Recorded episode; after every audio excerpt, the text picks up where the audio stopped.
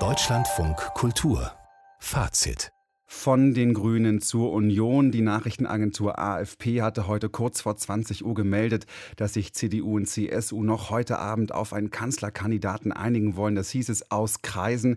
Die beiden Kronprinzen Laschet und Söder aber haben sich bislang noch nicht geäußert. Aber was sie gemacht haben, sie haben in den letzten Tagen viel öffentlich zu Protokoll gegeben und dabei vor allem ein Wort sehr häufig benutzt, nämlich das Wort Ich. Über Inhalte ist uns aufgefallen, wurde eigentlich kaum geredet. Warum stehlen die Personaldebatten den Sachthemen eigentlich die Show? Wonach wird da ganz genau entschieden? Gerade jetzt, wo es ja wirklich um Inhalte geht, um Pandemiebekämpfung, Impfstoffknappheit, um Ungleichheit und so weiter und so fort. Isabel Borucki ist Politikwissenschaftlerin an der Uni Siegen. Guten Abend. Guten Abend. Ist das überhaupt ein Problem, dass die Personalfrage jetzt erstmal im Mittelpunkt steht? Denn eigentlich ist ja klar, jeder will wissen, wer wird ganz vielleicht neue Kanzlerin oder neuer Kanzler. Nun, klar, steht das jetzt erstmal im Mittelpunkt bei der Union, weil diese beiden Parteien einfach noch keinen Kanzlerkandidaten haben. Das kann man jetzt als Versäumnis der Vergangenheit äh, und auch des lange oder langwierigen Parteivorsitzendenprozesses ansehen, der jetzt so fünf Monate vor der Wahl sich einfach zu lange hinzieht. Und diese eine Woche fühlt sich jetzt natürlich schon an wie Kaugummi, kann man sagen. Markus Söder hat heute eine lange Pressekonferenz gegeben und hat äh, gesagt, hm. dass dieser Zweikampf beiden Unionsparteien unglaublich gut täte. Tut er den Schwestern denn gut? Also er tut in erster Linie Markus Söder gut, der ja einfach äh, sich gerne rhetorisch rauft und äh, da auch seine Stärken hat. Aber auf die lange Sicht gesehen, also je länger dieser Zweikampf jetzt dauert, desto eher ist er schädlich und insbesondere für die CDU. Dieses Voranstellen der Personalien, das ist ja keine neue Errungenschaft, die ist jetzt nicht erst im Nein. Jahr 2021 auf uns hineingeprasselt. Hm. Das gibt es ja seit 40 Jahren. Wie hat das angefangen historisch?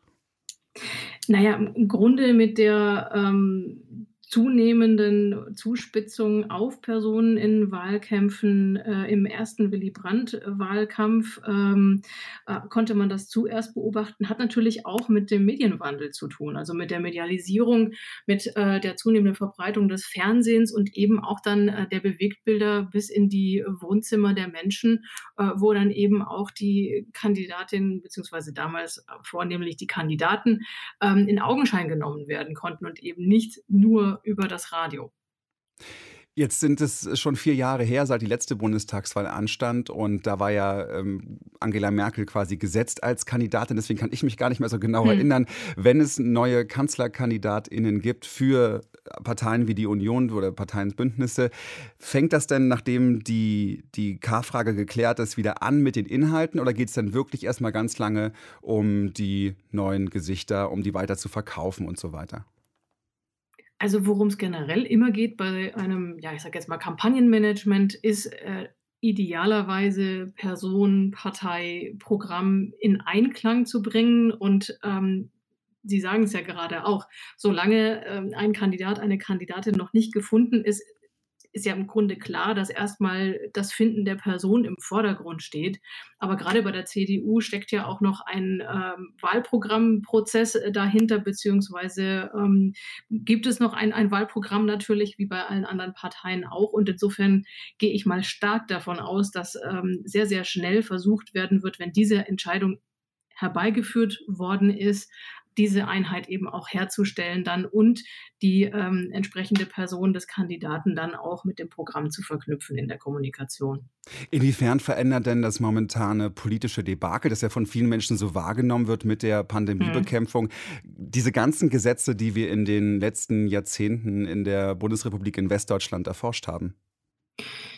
Ja, das ist natürlich schon, also jetzt, wenn wir jetzt uns die Pandemie anschauen, beziehungsweise das Management der Pandemie und was jetzt wieder debattiert wird, also die Novelle des äh, Infektionsschutzgesetzes, dann ist da einfach ein großes Unverständnis und wie Sie ja gerade schon sagen, ein, ein Debakel darüber, ähm, dass so wenig getan wird und die Zahlen, die Umfragen zeigen uns ja auch sehr deutlich, dass die Mehrheit der Menschen sich härtere Maßnahmen wünscht, um einfach die Zahlen endlich in den Griff zu bekommen, beziehungsweise die Infektionen. Ähm, ich weiß es aber nicht so wirklich, wie Sie das mit den ähm, ja, Gesetzes Vorhaben beziehungsweise der Entscheidungen der letzten Jahre in Verbindung bringen wollen. Äh, also worauf Sie jetzt hinaus wollten mit dieser Frage.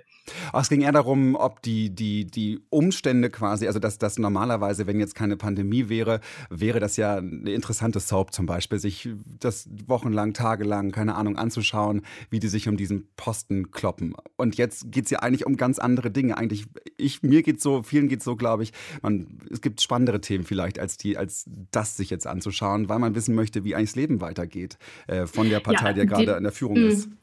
Ja, ja, definitiv. Also gerade diese, sagen wir es mal so, die Notwendigkeit des Handelns und des politischen Handelns durch eine ja, tatkräftige Regierung und dann auch eine tatkräftige Schattenregierung, sagen wir es mal so, in einem Wahlkampf ist jetzt wichtiger denn je in so einer Krisensituation, weil wir halt einfach äh, ja aus dieser Pandemie raus müssen. Und insofern zeigt sich dadurch umso mehr, dass so ein äh, ja, Gerangel und Gekämpfe um, um Posten vielleicht nicht mehr ganz so zeitgemäß ist sagt Isabel Burucki, Politikwissenschaftlerin der Uni Siegen, zu der Frage, warum Personal statt Programmdebatten gerade die Politik so stark dominieren.